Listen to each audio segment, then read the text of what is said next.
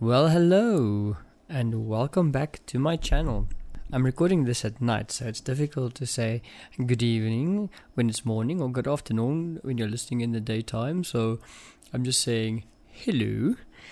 I hope it's going well with you guys, and um, I hope you're still keeping it safe. So, um, yeah, this was a very fast four days for me that I was off between painting, aquarium cleaning, house cleaning, gardening, and so on and so on. The four days went by so quickly that I almost didn't have time to do this podcast. So uh, it is nighttime now, and I am hoping the kids are asleep so that I can do this podcast in peace, really. So we are still busy with Haunted Sussex today. That was written by Andrew Green. And we are still in the bees. Today we will be discussing Bexhill. Um, seems like there's a police station in Bexhill that's haunted. The Bodiam Castle and the London Road in Bolney. So if you're interested in knowing what's happening in those few places, then please feel free, stick around, and let's get into this. Bexhill Police Station.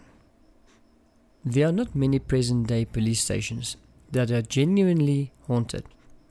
But according to at least two reliable witnesses, one a member of the cleaning staff and the other a retired police officer, this one contains the ghost of an unseen walker. On several occasions, he or she has been heard shuffling along one of the corridors into the photocopying room, usually when it is empty. However, a WPC was there by herself one afternoon and said that she certainly did not like the atmosphere that was engendered by the mystery visitor.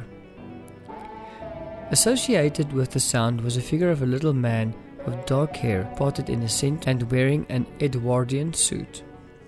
He was seen by Lily, one of the cleaning staff, in what was then the witness room and later became the CID office. It has been suggested that the apparition could be a former court official, perhaps the coroner who was suddenly taken ill and died near the office some time ago. Bodiam.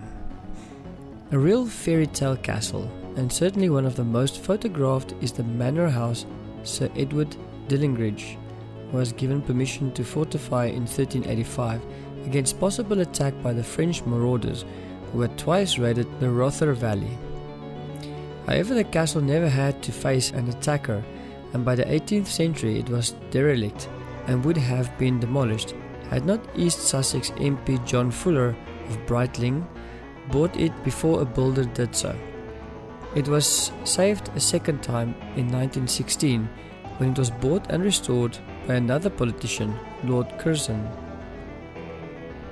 When he died in 1925, he left the castle to the nation and it is administered by the National Trust. There is little information available regarding the two ghosts that are supposed to reside at Bodiam. The phantom of a woman in red has been reported more than once, watching from one of the towers on moonlit nights. But who she is and why she watches, and from whom remains a mystery, as does the identity of a young boy who has been seen running towards the main gateway. He vanishes halfway across the bridge, suggesting that maybe he fell into the moat and was drowned. His clothes resembled those of the day of Dickens, according to one custodian who saw him shortly before locking up the museum sector one evening in 1994. Next up is Bolney. Now, London Road. One evening, some five years ago, three motorists travelling south towards Brighton on the busy A23 decided to pull into the Queen's Head. As they started to slow down to turn into the car park, a woman in a grey dress suddenly appeared in front of their vehicle. The driver slammed on his brakes, but it was too late, and all the passengers as well as the driver felt the sickening thud as the car hit the pedestrian. It skidded across the road, crashing into the barriers, and coming to a stop only yards from their destination. A couple of witnesses to the accident said that they saw a woman appear out of the blue, and in their opinion, the crash was caused by a sudden arrival on the scene. The problem was, where had she got to? In spite of an intensive search of the area by the police and two witnesses and the three motorists, she was never found. Further north in the same road, between Handcross and Crawley, shortly before the junction with the M23, a youngish woman in a red coat is occasionally seen by the roadside. When a motorist stops to offer a lift, she is nowhere to be seen. It sounds like one of our own ghosts that we have here, or the ghost from Uniondale. This is a bonus. As far as I know it, the story goes that there's a girl that hitchhikes. And uh, when you pick her up, she remains in your car for a little while, and then the next moment, she disappears. I haven't heard of anybody seeing her of late. I can't remember when was the last time there was actually a sighting of her. Okay, and then lastly, for our story today, will be Brightling. Only a few years ago, a man in Collins, thought to be associated with drug dealings, was found brutally murdered and his body dumped with that of his black Labrador in the woods, only yards from where the aerial ropeway from the gypsum mines crosses the road, north of Darwell Reservoir. The crime has never been solved. One evening in 1976, a member of a local youth club was walking home when, near the site, he saw the figure of a tall man dressed all in black, walking a few feet in front of him. There was something peculiar about the man, especially the way he walked. I didn't like it, he said. He turned towards the verge and vanished. In February 1996, the figure was seen again by a couple taking an evening stroll in exactly the same area and about the same time. In his Sussex Ghosts and Legends, Tony Wales tells of a cause of a phenomena in a cottage in the village which eventually burned down and the occupants, an elderly couple, were forced to live in a nearby hut. The site of the cottage is thought to be where a woman called Barbara Allen fell or was pushed into the well in the garden many years ago.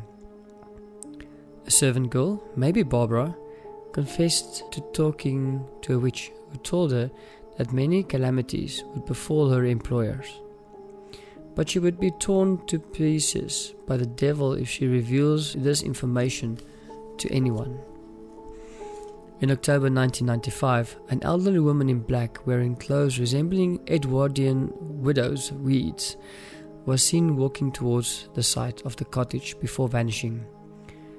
The witness, a farm laborer, working late, was relieved to learn that he was not the only person to have seen this mysterious female. Okay, guys, well, up to there. So, thank you very much for listening to this podcast and actually listening to me. Um, I really do appreciate your support. Thank you very much. So, uh, as always, whatever you're doing, be safe, and until next time, cheers.